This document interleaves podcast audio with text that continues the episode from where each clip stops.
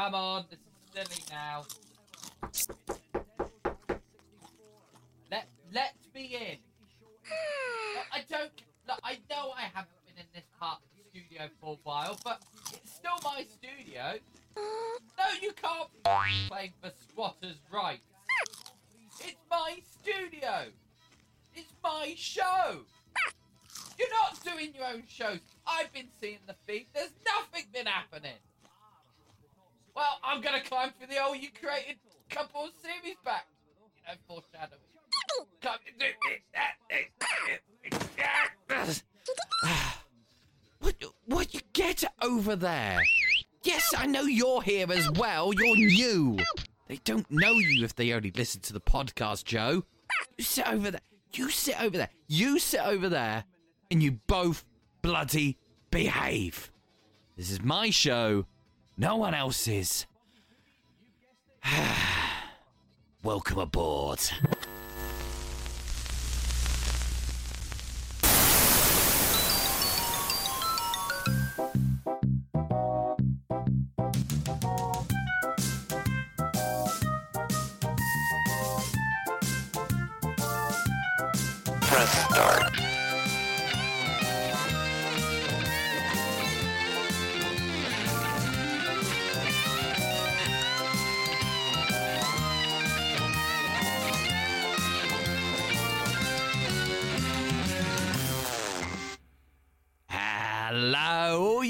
Cartridge blowers out there. This is N64 Life with myself, Cliff Foster, aka the amazing Cliff on the old Twitter, your guide through the world's greatest computer game console of all time, the Nintendo 64.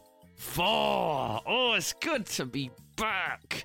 I needed that time off to really re energize because I was obviously, if you listen back, I was going through a lot at that time, six months ago, and I was continuing on with streams, and something just had to drop off, and unfortunately, that was the pods. However, I'm back. How regularly? I don't know. But I'm definitely back. I don't know.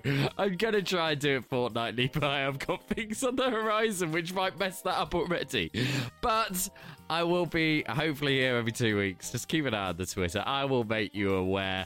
And do you know what? It's going to be lovely to rub this off at the top because, as I said, we, we there's the show. The show continues you know, even if the podcasts aren't here, the show does continue over on Twitch, N64 Live Podcast, where we play the N64, but now we also play the GameCube and Game Boy Advance.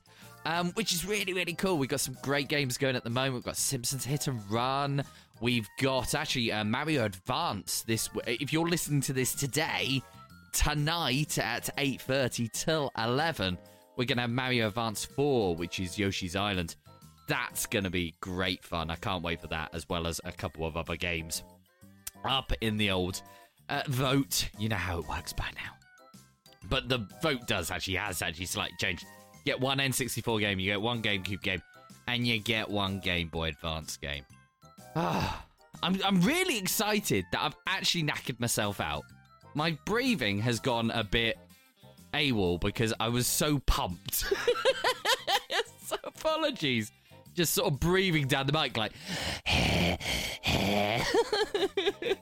That's just what you want. But as I said, there's a list to get off the wall. Finally, I can reset this list because if you're part of that Twitch stream, you can claim a shout out. And these people, for the last six months, have at least claimed for one shout out. You got Scene Dude, welcome aboard. You got Super Sexy Dave Fisher, welcome, welcome. You've got Phil, Phil, oh, hiya Phil. You got Quaxo, we got Soph, hi Soph, hi Soph. Look, the podcast ain't going to continue unless you wave it. It's a bloody wave. I don't care if you're on a bus. Wave. Hi Soph, hi Soph. Hi, Soph. And we got Neil. We've got Em. I would wait for you, but the, joke will wear thin. Uh, we got Misha, welcome aboard. We got Matty Boo, Twitches, welcome aboard, buddy. We've got Timson. We've got James Station 64. We've got the bringer of the chaos herself, Sarah. and we've got Adam ACA. Welcome aboard, all you lot. Oh, do you know what? I'm going to do this live on air. I'm going to rub them out. God, they're gone. that visual trigger of Claire, these people have, have claimed for a shout out, and you're not doing podcasts. but we we kick off with a blinder of one. But I will be making an announcement of what the next uh, episode will be. It will be a battle for Jinjos that has been on the back burner, written for the last year. So I will explain a bit more at the end of the podcast. But it was written a year ago, and uh, I can't wait to do it. It's going to be a really really good episode. It was just such a shame. I decided through moral reasons of uh yeah shelving it for a bit but i feel that now it's time to do it I, i'm really looking forward to it however we go on to today and it would be easy for me to just jump in to a battle for jinjos my comfort zone for podcasting by myself however there's something serious we need to talk about and that is project reality check and that's where we review terrible games. Terrible games. However, we're starting off with a blinder, ladies and gentlemen. Today, we'll be discussing this game.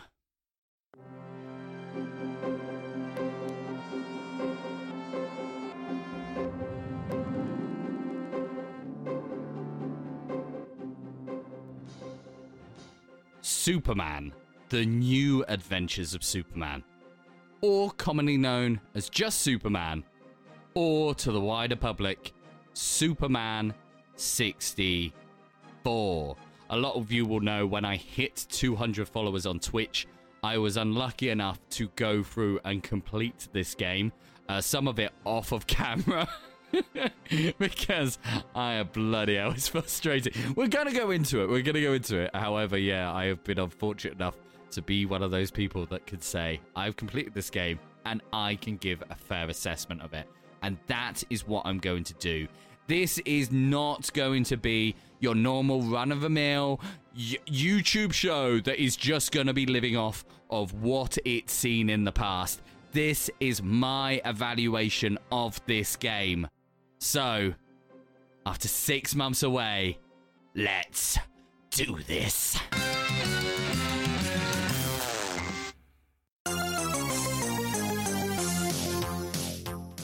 Titus Interactive, a name that is known for its quality and never is mocked online as a publisher and developer who created some of the worst games of the 80s, 90s, and noughties. Can't keep it up. But let's get our feet a little bit wet into the history of Titus Interactive, created back in 1985 by brothers Eric and Herve Caen uh, creating games for the Amiga, the Amstrad CPC, the Atari ST, the Commodore 64, the ZX Spectrum, and the early alliterations of the PC. Uh, they joined the console market uh, with the Master System, creating a game called Crazy Car Series. Um, however, they did then jump into the Game Boy and the SNES with the Lamborghini American Challenge. Um, I would like to say that these games were well received and that it started off well for them. However, it, they were not, and they were seen as a very simple outings, uh, most of these games, and very much treading ground that had already been, or just known for lack of quality. Um, they decided to do what every publisher did at this time, and that is to try and push their mascot as a platforming character. And so Titus the Fox made his debut in 1991 uh, with uh, Titus the Fox uh, to Marrakesh and back, where he had to go and go and save his beloved. Because guess what? That's that's the only thing that games seemed to do at that time. Uh, where he'd be able to go to. Uh, uh, the story has it in the title, but across the Sahara Desert, on foot, riding a skateboard, flying a magic carpet, you set off across the Sahara to free your kidnapped love, Foxy. uh, you encounter many enemies such as Baby Boone, the kid with the deadly bottle, and Toyo, the spectacled snake. Why are glasses so sinister? This mega game has been hailed by critics as an influence for jump and runs in the computer games world. Now, I'm not, that, that seems really positive. Do you know why? Because that's Steam trying to push it out for seven quid. If you want to go buy it now on your lovely Steam decks, you can for seven whole pounds. Or if you are a retro collector, you can get that on the Game Boy as well.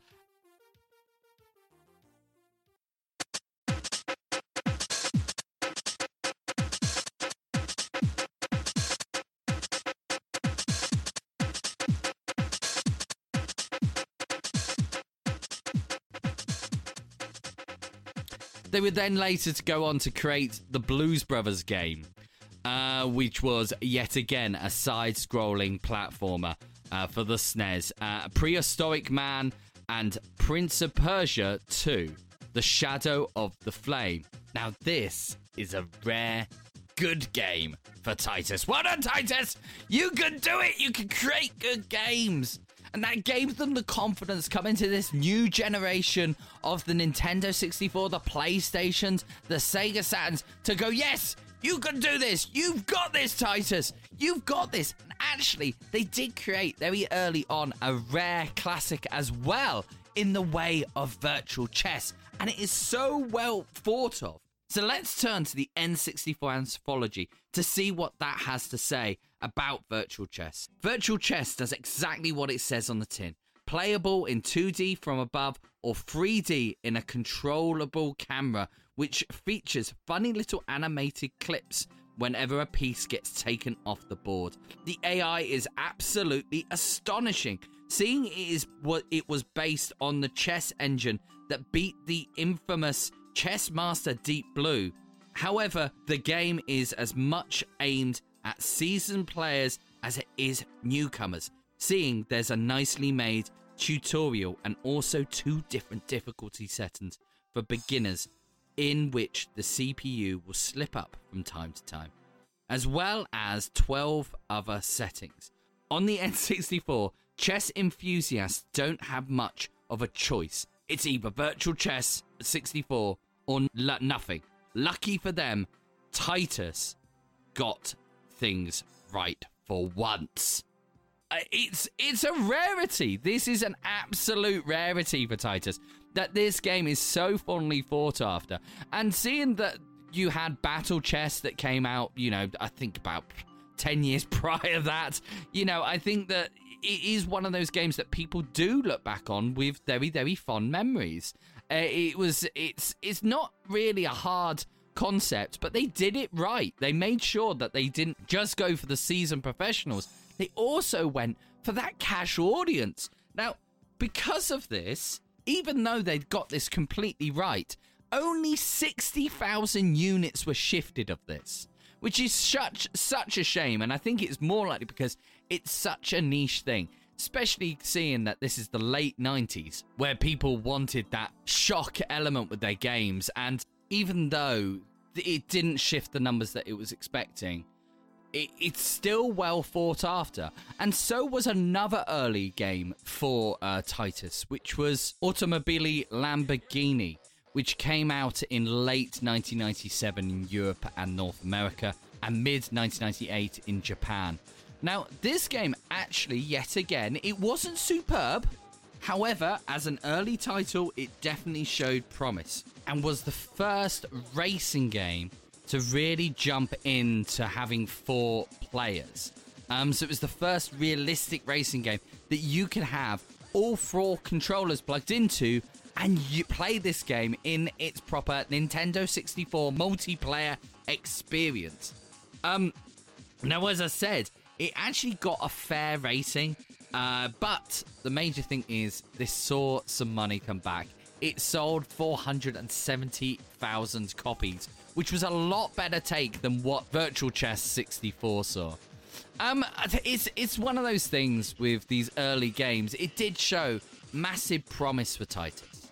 It showed that Titus could do this. And it wasn't long until a big, big player in the way of movies and cartoons saw the relationship they could have with this blossoming publisher and developer.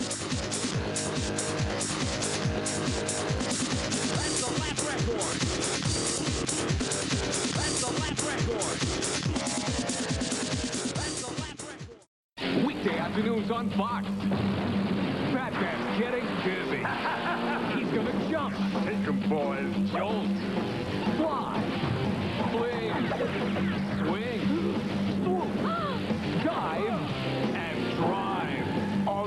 To do is hang on. We'll end this on a high note. Get ready for action.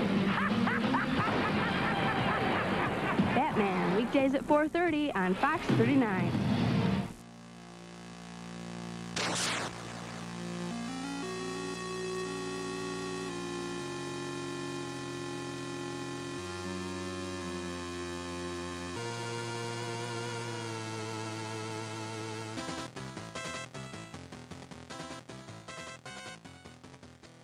Now, over at Warner Brothers, success was being had, and that was they struck a bit of gold in the way of Batman.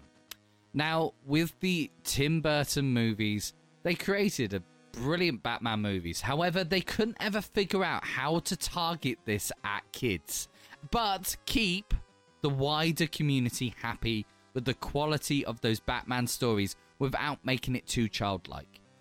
Then came the success of the animated series that we all love and enjoyed, with Kevin Conroy and Mark Hamill really producing some of the, the best, the best voice acting that we would see in the next 20 years. So much so that it saw them reprise those roles in computer games of the modern time.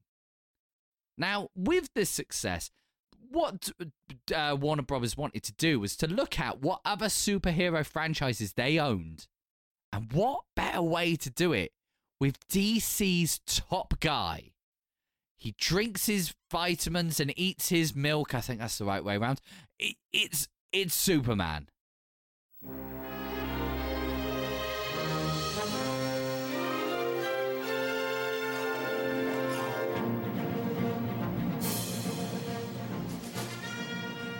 Now, they wanted to go for this yet again, looking at the darker tones of Batman.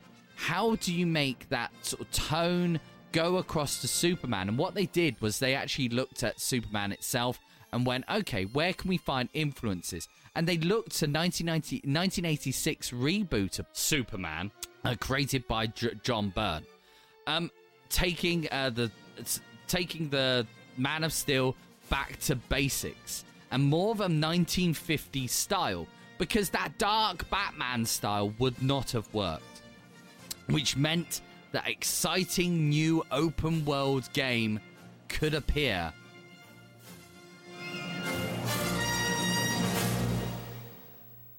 Lois Lane and Jimmy Olsen have been kidnapped. Who will save the day? You are Superman. All the powers are yours. Flight, heat vision, super speed, super strength, freezing breath, and X-ray vision. Buy early and receive a DC Comics Collector's Edition Superman comic book. Superman, the new Adventures video game. But who can take on that challenge? Now, Eric, one of the brothers, jumped at the license because no one else would. So, with this, obviously, Warner Brothers had that license open. Titus have jumped in and smuggled it up. Now, Caen's first idea was to create a gameplay based around what we saw in 1996 with Tomb Raider, but this time using a superhero instead. He explained in an interview it would stretch the N64 to its limits, featuring Superman's ability to fly, fight, and include every super power. However, this would be too much. for the N64's limitations on the cart storage. As a result, less than 10% of his original design was in this final product. So he had really big ambitions with this. Had really big ambitions. But only a few days after the deal was made, Warner Brothers stepped in.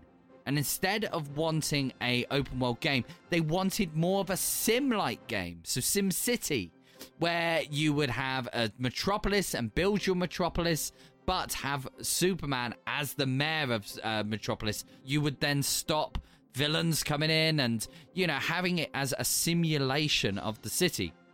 However, Titus were passionate about their deal, passionate about it, and they pushed it going forward, this open world. And it, Warner Brothers kept pushing back because there were certain elements that they added into there with like Superman swimming underwater, and they would turn around and say, "Well, Superman doesn't swim underwater," you know. But it, it kept them. They they tried to keep on pushing, and some of these elements would actually survive in the actual game itself. Now comes in that awkward moment of trying to promote this towards kids, but then have a superhero. Now, one of the other things that they didn't like was the addition of the these superpowers, because some of these superpowers would be elements of being able to actually harm real people, you know, harm people. So it was very much brought back from that as well. And although parts of this game were used as tutorial pur- for tutorial purposes, they were actually brought into the latter stages of this game. They were actually created as fundamentally the thing that is most heavily memed was a tutorial stage. Now, the limitations really restricted them. So, if you have played the game, and we will go into gameplay in a minute, there's constant fog, and that is for obvious draw. draw. You know, there's massive draw problems in that game because the, the map is huge. Like, even games with larger maps at the time, with uh, Body Harvest, this map is uh, is about four times the size of what that map was. Now, as I said, Warner Brothers hated the idea and they pushed it back, pushed it back, pushed it back, but Titus would not shift. And then in Europe on the 23rd of July 1999, North America on the 31st of May 1999, it was released.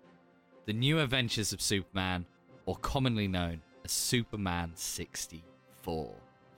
Um, it took two years to develop this game. However, let's find out together in an almost Battle for Jinjo style breakdown on if this succeeded.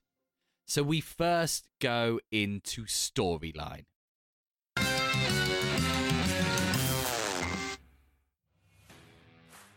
Because it's a superhero movie, you expect this to have such an engaging storyline that's going to take you through with loads of engrossing pieces, you know, investing you into this, you know, almost like a virtual comic book. So grip on because this is going to be a hell of a journey and it may well take up the whole podcast.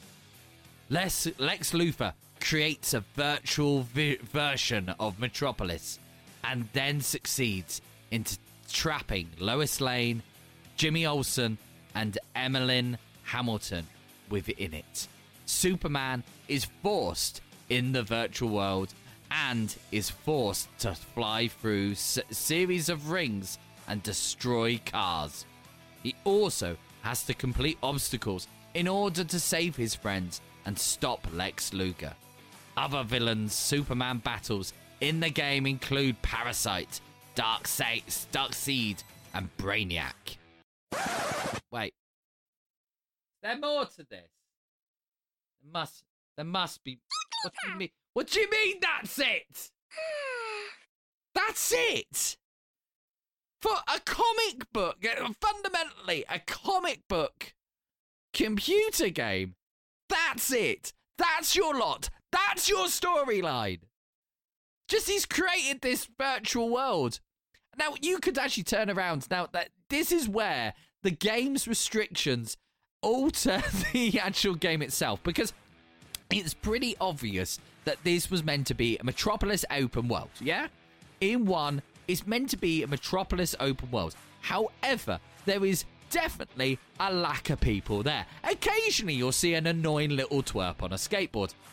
Occasionally, for some strange, strange reason, there's a mother walking her pushchair up on top of buildings. We don't know why she's there. However, you've got to save her, and then old people.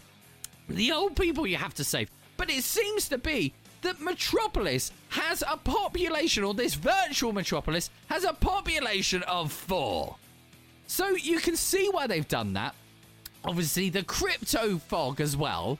The crypto fog may be an explanation of why Superman can't use his powers all the time. Maybe it's that. I don't know, but it's it is literally let's base this story of this virtual world behind the restrictions that we had with this game. It's absolute bobbins. Now they a lot of these restrictions were created by them and we're going to go into that in graphics and sound. However, this is I mean like Diddy Kong Racing has a better storyline. It's a fucking racing game.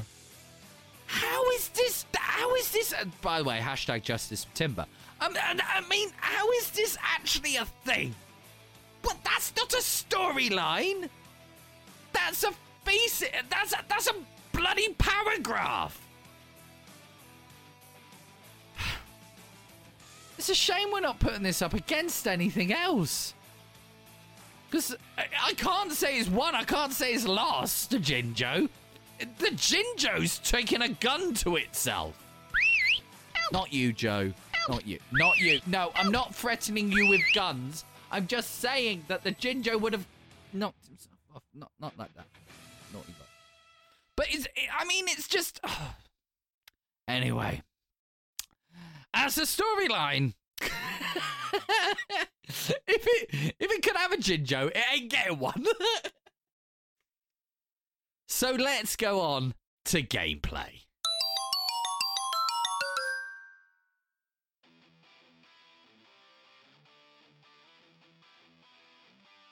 Now, Superman, he's got 14 levels of this lovely open world game with the crypto fog in this virtual metropolis.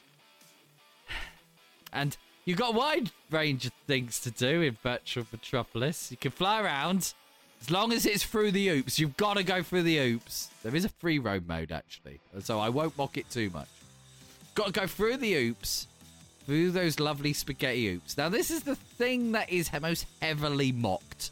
The thing that is heavily memed. And do you know what? This is where there, there is going to be a fair bit of piss taking to this game. However, this is where Cliff actually says this is, in the way of gameplay, actually pretty entertaining. It's actually really entertaining. Some of the maps that it leads you on. So what it does is it, it gives you the it gives you the hoops, and you've got ones in distance that aren't green. You've got the one that you're meant to go through next that is green. You've got the one just before that is sort of a goldy color, and you can only miss out on five hoops on your run from A to B. Now, some of the little maps it gives you is really good later on because it's just like roller coastery ones, so it goes up and then down, and it actually feels really, really nice. But as Superman in the air does actually feel all right. You know, he controls sometimes. He's got the turning circle, the Titanic sometimes. However, it doesn't feel terrible for a flying game. There's plenty of worse flying games out there. Definitely. Definitely. I, I think that he actually flies okay. You know, it's a shame that you can't use the L buttons or something to make him fly a bit more sharp around things. You know, or you can't use any powers when you're flying, or you have to be completely still to be able to use anything. Um, it's a bit of a shame on those sort of aspects. But the flying side of things is getting a thumbs up from me. So round of applause. That that's that's worth it. It's not worth the game, but it's worth it into a way. Yeah. now, one of the things that isn't easy uh, is actually when you battle off against the baddie. So you can fight off against the foot soldiers on the floor, and then these flying robots that just seem to be dropping like the sort of almost comical mines, the circles with the little spiny bits on the outside. Um, now, with this, a lot of the time you will want to battle these things standing up, especially the people on the floor. However, it is actually easier just to fly into them.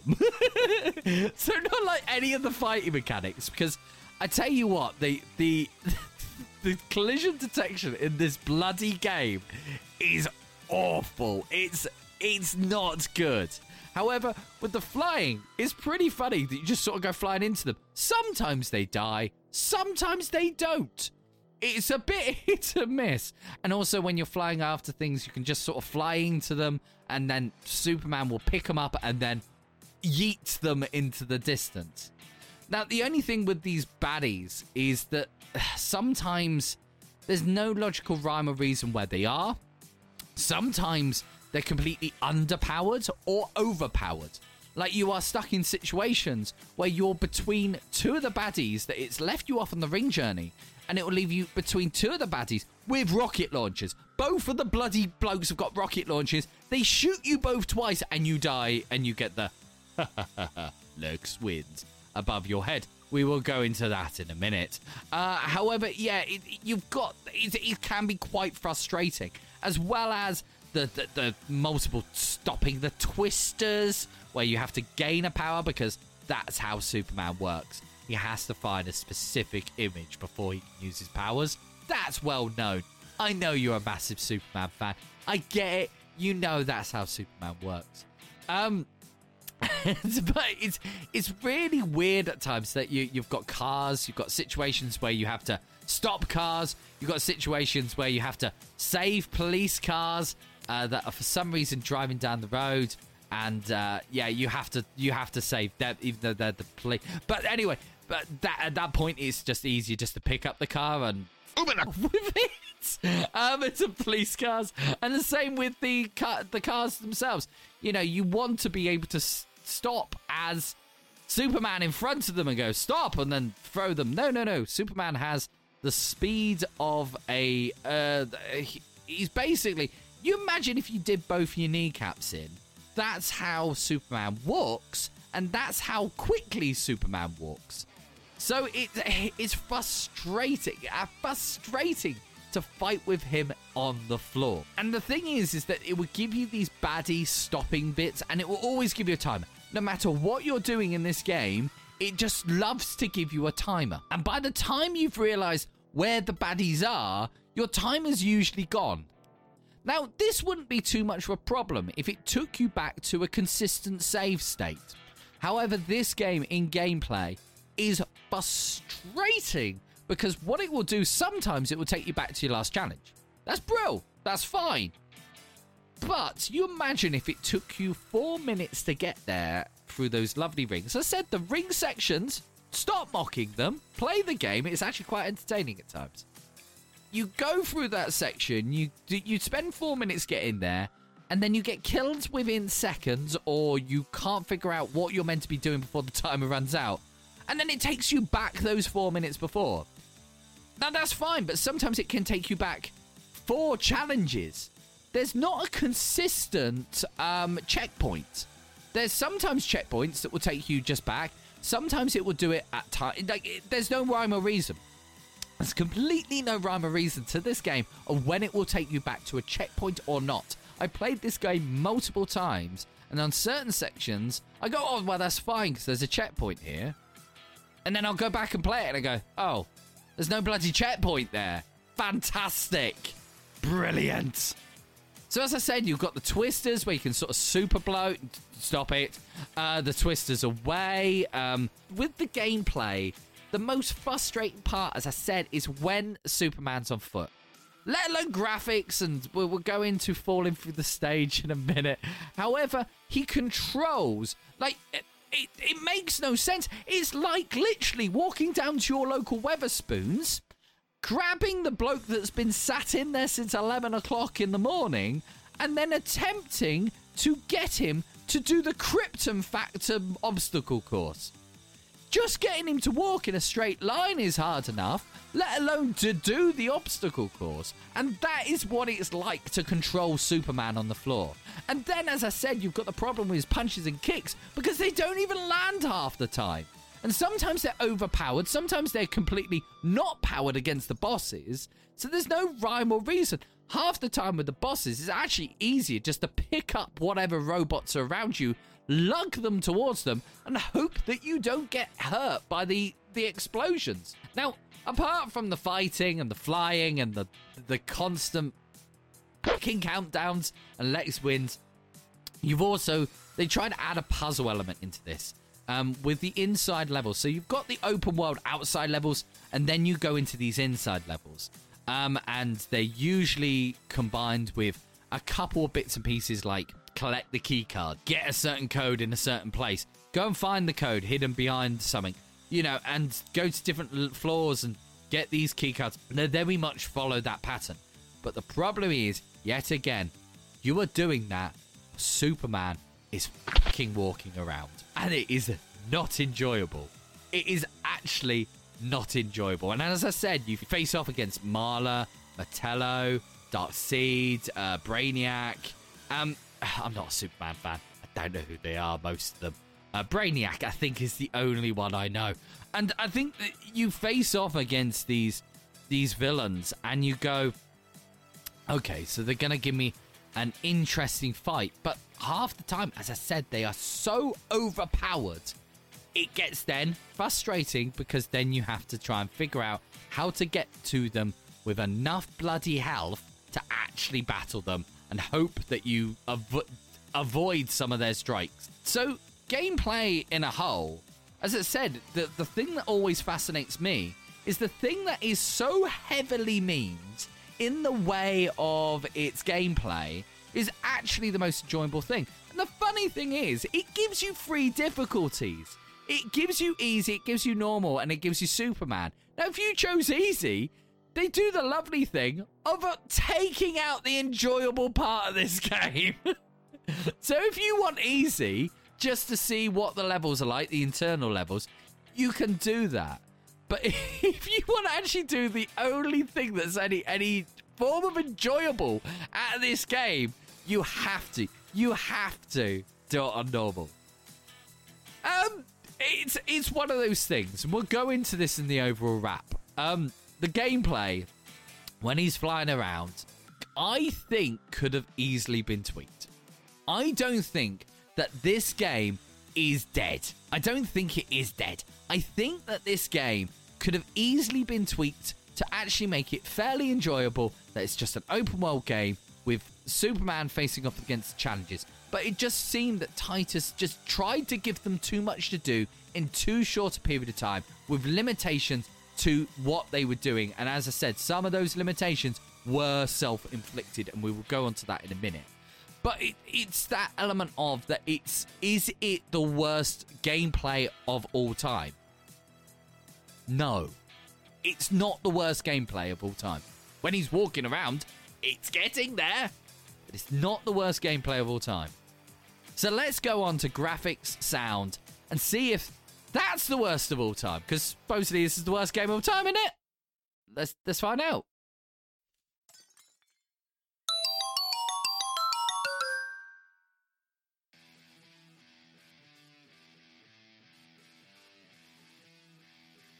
So let's start with sound, okay? So the music is actually fairly lazy and repetitive. It's the same sort of bass track over and over again, quite soft, quite subtle. Um, and actually, when you go into the game, it, it's, it's such a shame because if we're looking at sound, when you go into the game, Lex says, In short time, your fate will be sealed, Superman. Now that's it, it like that's like oh oh there's actual sound clips, and as soon as you go into the game, Superman goes. Then there's no time to waste. You go okay okay, but the music element of the background music is very simple. It's very do do do do do. It's those sort of music you know. It's not overpowering, and you almost forget it's there. Now one of the annoying things is the sound effects. So sound effects you have the sound effects as he's flying along, the normal sort of standard whoosh, whoosh, whoosh. As you go along, you know, it's it's it's got those sound effects you expect. Underwater, it does a little bit of a.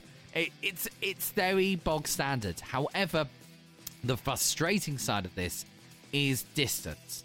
So it will have explosions. So especially on those sort of levels where you have to find where the baddie is, you've got a certain amount of baddies killed before a certain time, and you, they're all up in the air, and you can't see them because the thick, dense fog, and you're listening for the bangs, and there's no distance to that. So the person, it could be right on top of you, or it could be way away in the distance, and you, there's no difference. There's no difference in where those bangs are. So it doesn't make full use of any technology available to it. It's not even in stereo. It's in mono almost. It's it's quite frustrating. and then one of the sounds that gets you every time is Lex's laugh. it's it's it's it's pain inducing. Like the amount of times, as I said, where you get the problems with the save states. There's nothing worse than a to appear and you go, you can get in the bin.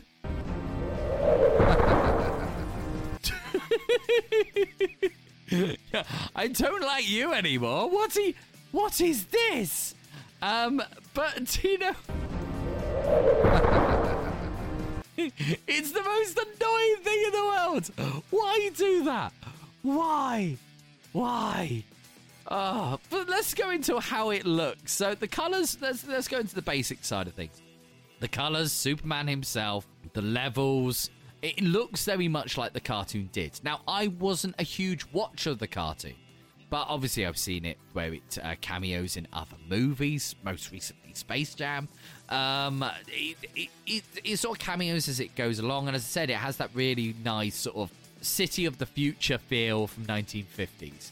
However, so does this city. However, you could see the limitations here because there's certain buildings that just weren't built. Streets where you're like, oh, this looks like those mats. It, uh, parents will remember, or you might remember from your childhood, where you used to have those play mats where you push your cars around, and it would have the roads on, and it would have the, you know, the the specific buildings, but they were flat on there. There's moments in that where, honest to God, they just didn't finish fixing it, and it's like a map on the floor. You're like, oh, it's almost like being in. It's almost like being in Time Team and they're going to there was a building here and then you having to explain you having to imagine there was a building there in the first place. So it's completely uncompleted. And the, and, it, and the character animations in it as well. So as i said the colors are fine. The how it looks is it looks like the cartoon. The character animations honest to God, I read I read somewhere that this has 20 frames of animation. It only has 20 frames of animation. Now, I tried to find if that was sarcasm or if that was real. And they said that certain parts where, where the the punching consists of two frames of animation, and I was like, I'm not I'm not doubting this, but because of every single review and uh, and sort of watch back of this. I could find it's there. A lot of people go very sarcastic, so I just couldn't, be, couldn't figure it out. Now, when Superman's walking around these levels, as I said, the texture, the collision detections ain't there.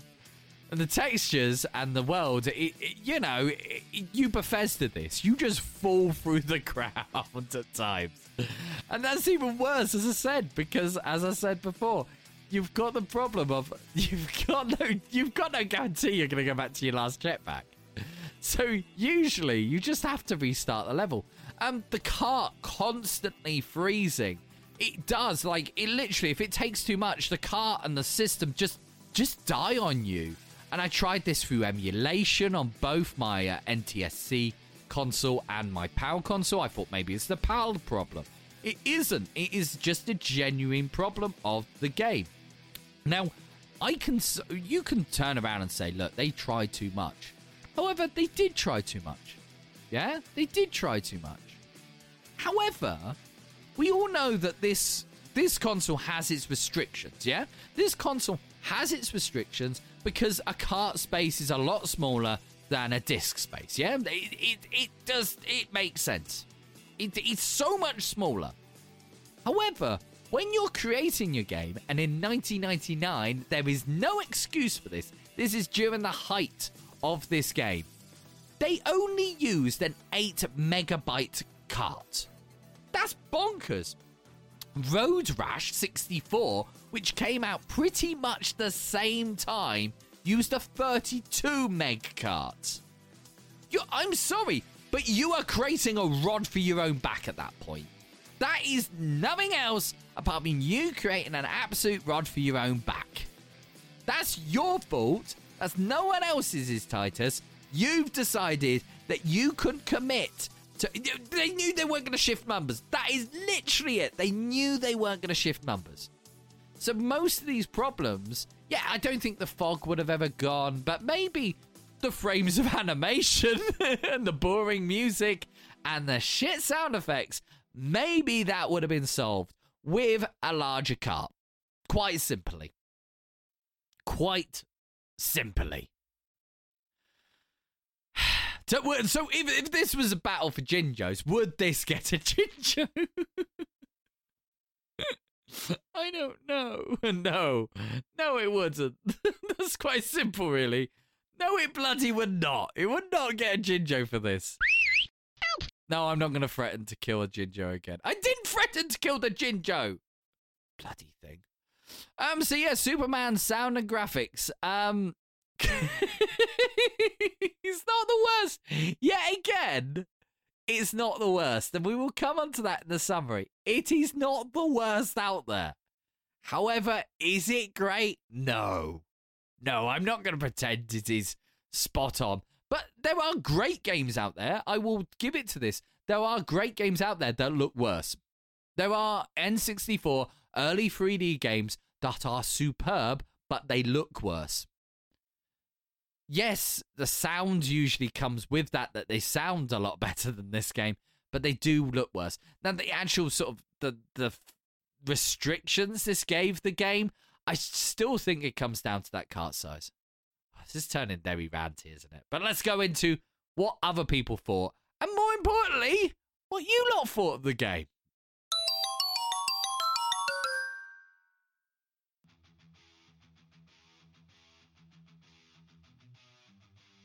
So at the beginning of this stream, I was sort of alluding to the fact that lots and lots and lots and lots of people out there will consider this the worst game of all time. Now, I have one frustration with this, and that's not people having that opinion after playing the game. The major thing is, is that I hear the same things repeated, and as I said, if you actually sit down and play the game, one of the things that is heavily memed and uh, criticized is those rings. And though I'm not saying that everybody likes those rings, I'm not saying that everyone has the same mindset of me. But I think to myself that the sentences that are used are very much copied. And if I was to sit here now and open up 90% of YouTube content or uh, even podcasts uh, relating to it, I, I hear the same things repeated over and over again. Now, nine times out of ten, if that happens, and I'm not saying it's 100% certain with this, is it usually means that people are just repeating what other people's opinions are of it. And it turns into a thing of that this is the worst game of all time. Why? Because this YouTube channel told me it was. Have you gone and play it? No. Okay. So is it the worst game of all time? Is it the worst game of this generation? Because I think that's where you have to fit it down to.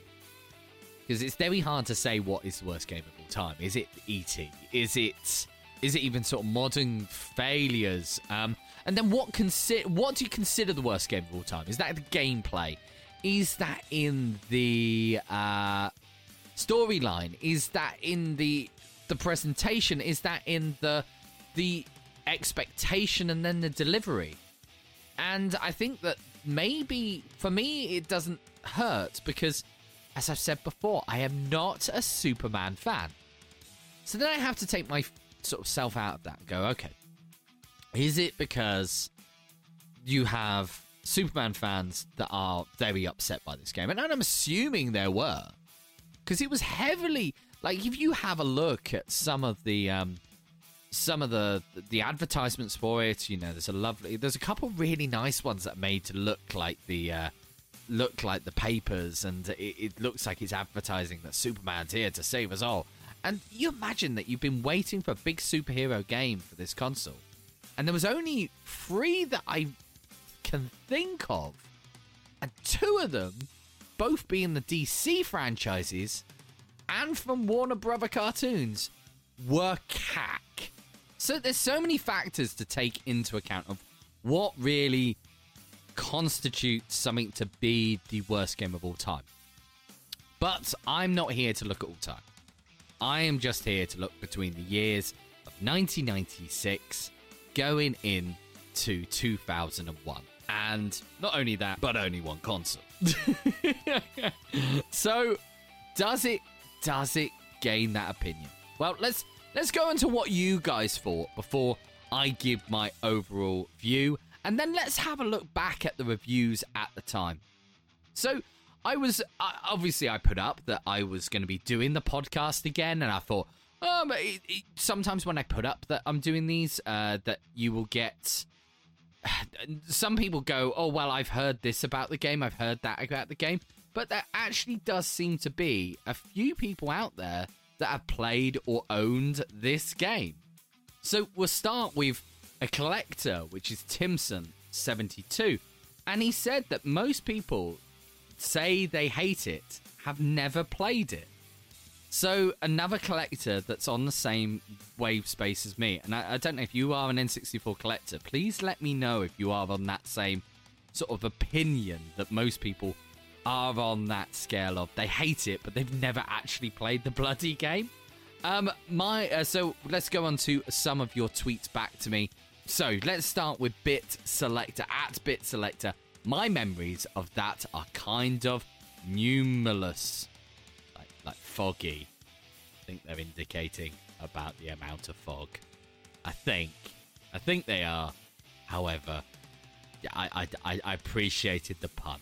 Um, Jack McCarthy, uh, Jack MCCW on Twitter says, "I remember reading the View in N64 magazine and having and having a giggle about how much they hated it. Yeah, but that's the thing is that they really hated it at that time, the N64 magazine.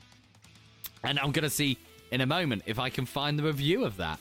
Um, then we got Tom Dylan McEvoy who says, uh, "Hello, Tom."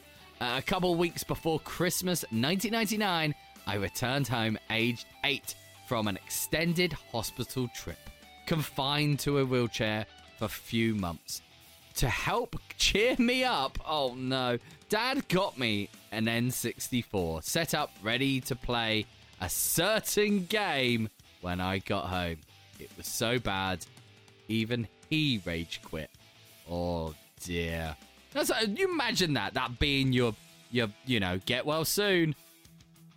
Luke Yindle says Henry Cavill playing Quidditch.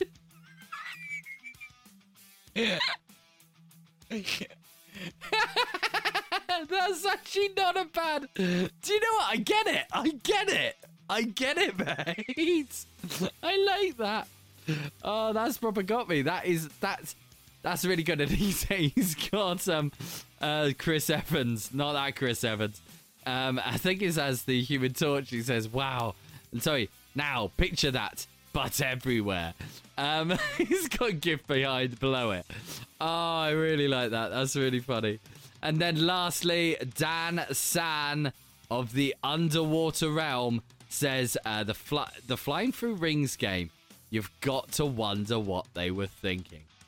So let's go and see what IGN felt and what the press felt. So I found it, the article from N64 magazine. It says Superman, a bit like Cooperman, but not as good. So I'm going to read verbatim what they said. If you backtrack a little to page 32, in fact, you'll see that Superman is the top of the import chart. Sadly, due to the constraints of the magazine deadlines, we never had a chance to warn the p- poor unfortunates unwittingly purchasing a copy of this game on anticipation that it might actually be alright. if only Superman isn't alright in any way, shape, or form. There's only a select band of games that can stagger you into silence with their with their utter ineptitude, and Superman is one of them. From promising beginnings, i.e., there's no spelling mistakes on the title screen. the game quickly descends into an astonishingly crapness with the first level amalgamation of Pilotwings ring contest and the free and the free mind-blowing awful sub games one where you have to stop two cars running over some pedestrians by lifting the vehicles up and throwing them a couple of meters away question mark the second, where you have to lift a police car up and carry it along a stretch of road with some sinister henchmen firing rocket launchers at each other? Question mark.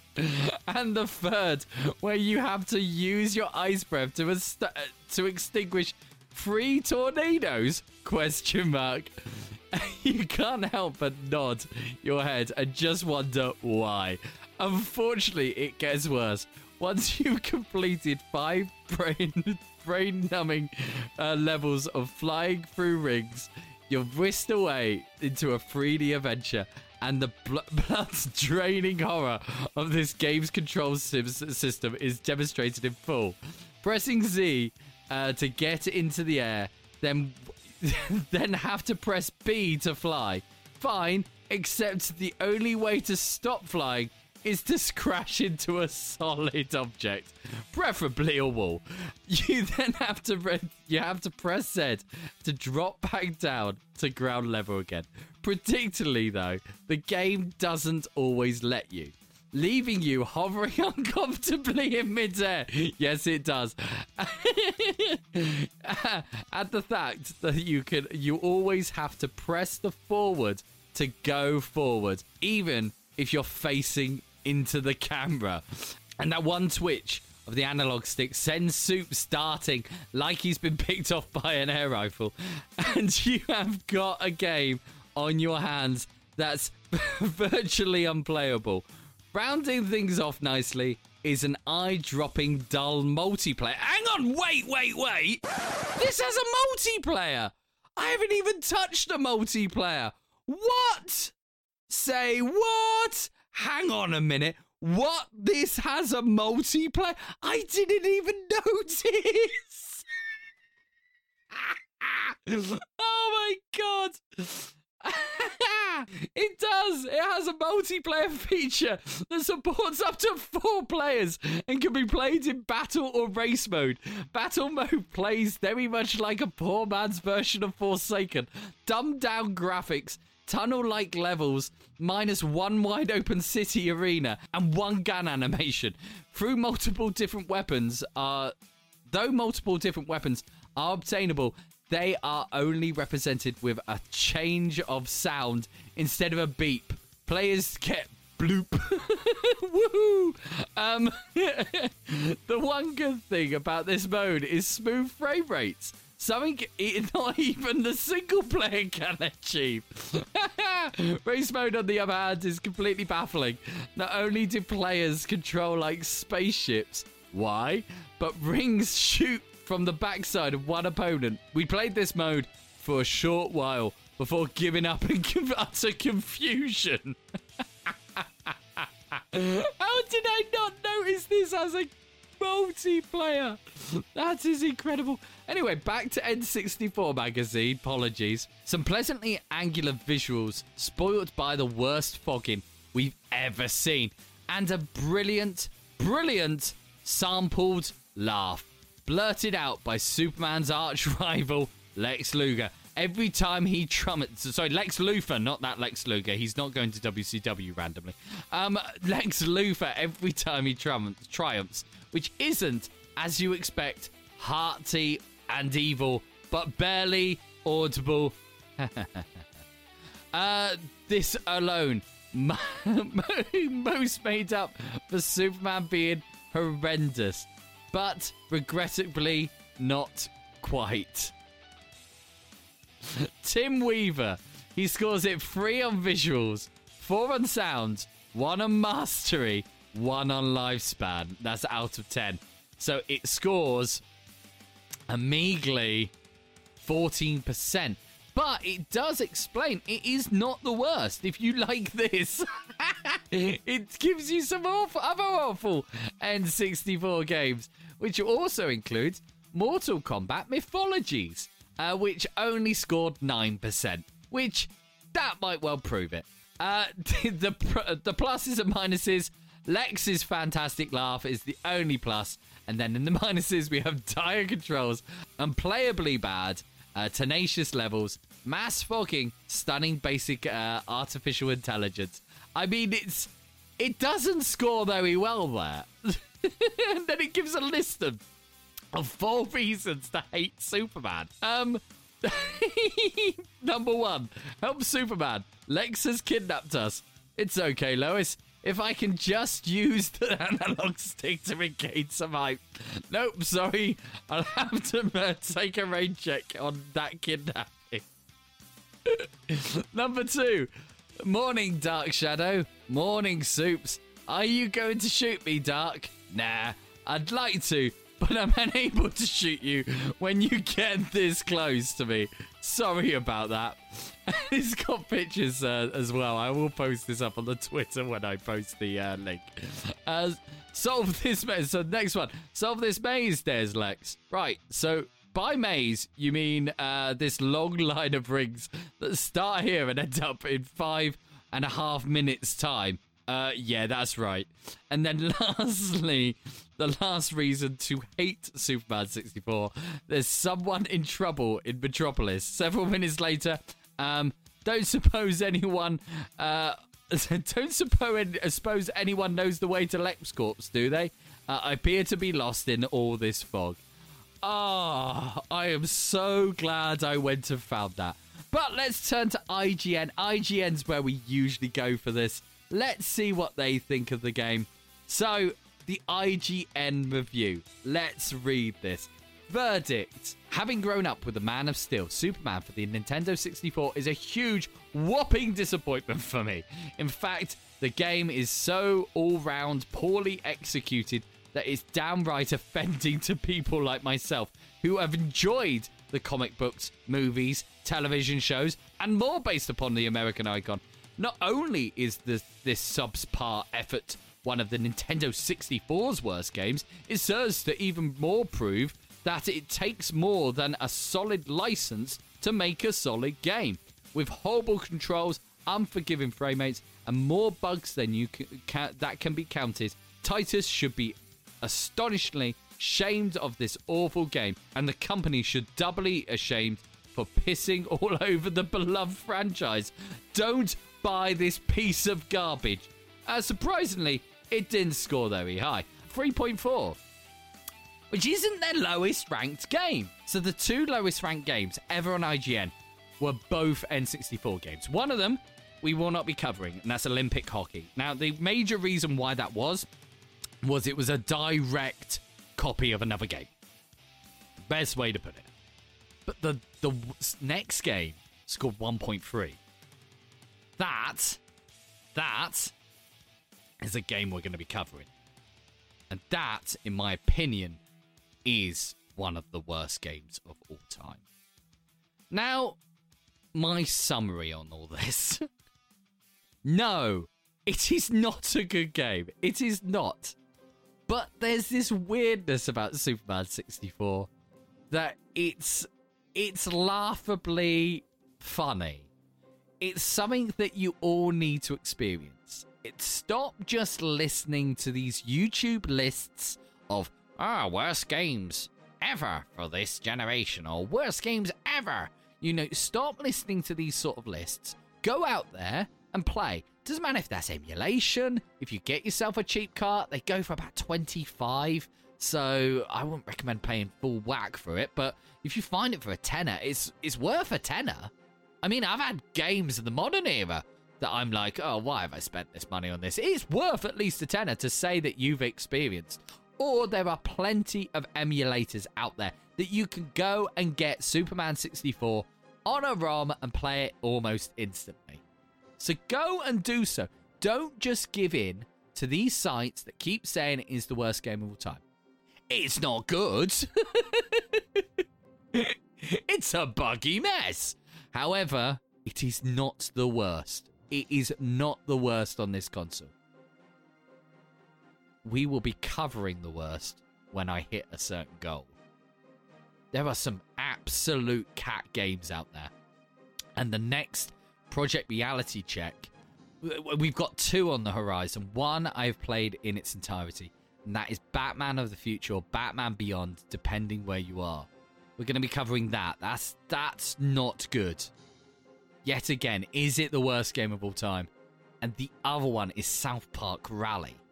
So we've got these terrible games on the horizon that we will be actually having a look into and saying, are they the worst? But let me know what you think of that N64 Live podcast on Twitter, N64 Live podcast at gmail.com, or if you want to come and interact with us, go into the show notes. Discord channel's there. Ugh. Can I play some nice games now, please?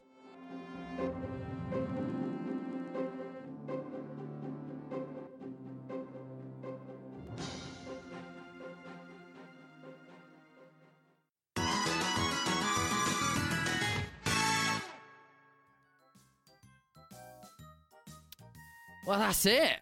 We're back. We're back into the flow. Thank you so much for listening. Thank you so much for, I mean, like bombarding me. There's been individuals out there, you know who you are, that have been asking once a month, when's the podcast coming back? When's the podcast coming back? And I know that you guys listening, you, yes, you, you don't come and watch the streams. And I get that. You, you come to the podcast and I appreciate you for waiting. You guys took the hit for me and my own mental health. So thank you. However, I am back. And I do promise that it's not going to be one of those things. You're at least going to get a podcast at least once a month. I promise at least once a month. Okay? But I am back doing this, and hopefully it will become bi weekly again. I'm really hoping so.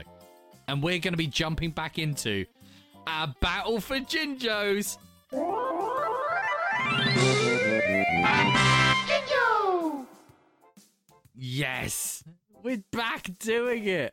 Now there are a couple that I did promise before I went away, and I thought they they haven't got the oomph that I wanted. You know, I've got about five ready to go. I've got about five Power for Jinjos. One didn't have the, a couple of them didn't have the oomph that I wanted as a, a first one back.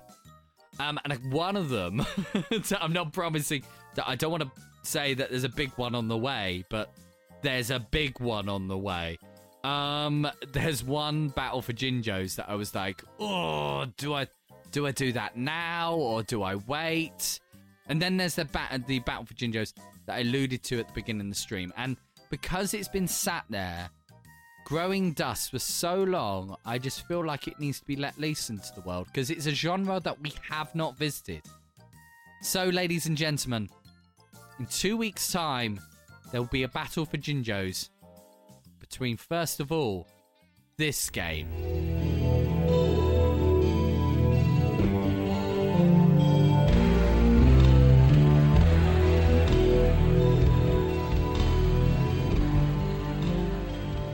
StarCraft 64, a latter game that came out for the N64 and a great port of the StarCraft series that was synonymous elsewhere. And that will be facing off against.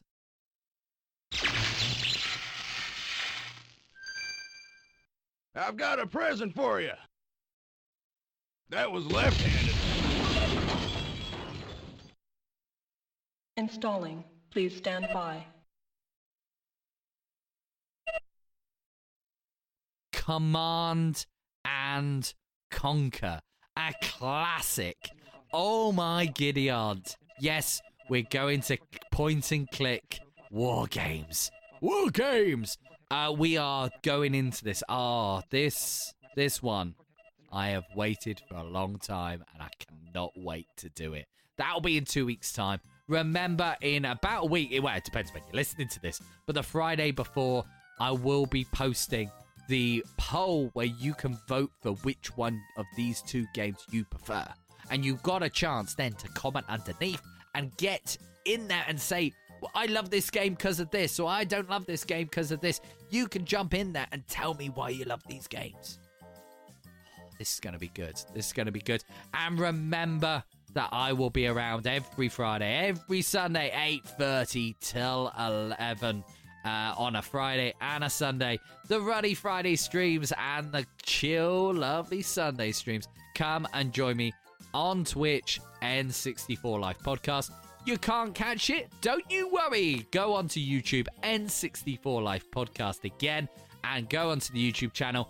I upload every evening the VOD onto there. Go and give it a watch. It's always nice to go into the analytics just to see who's hanging around, who watches it in full. Uh, Twitch don't give me the opportunity of that. That's why I upload them to YouTube. But all you lovely lot, isn't that good? And how good? This is blooming good. And so thank you, thank you so much for listening. Thank you for sticking around. Um, yeah, we've got some really nice podcasts on the way. And if I don't catch you next time, I shall catch you all very, very soon. Ah.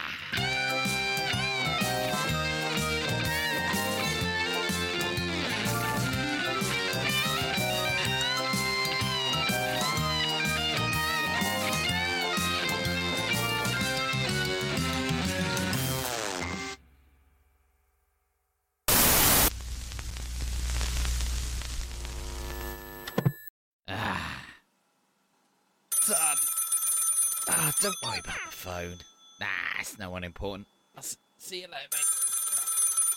Don't, don't create a mess.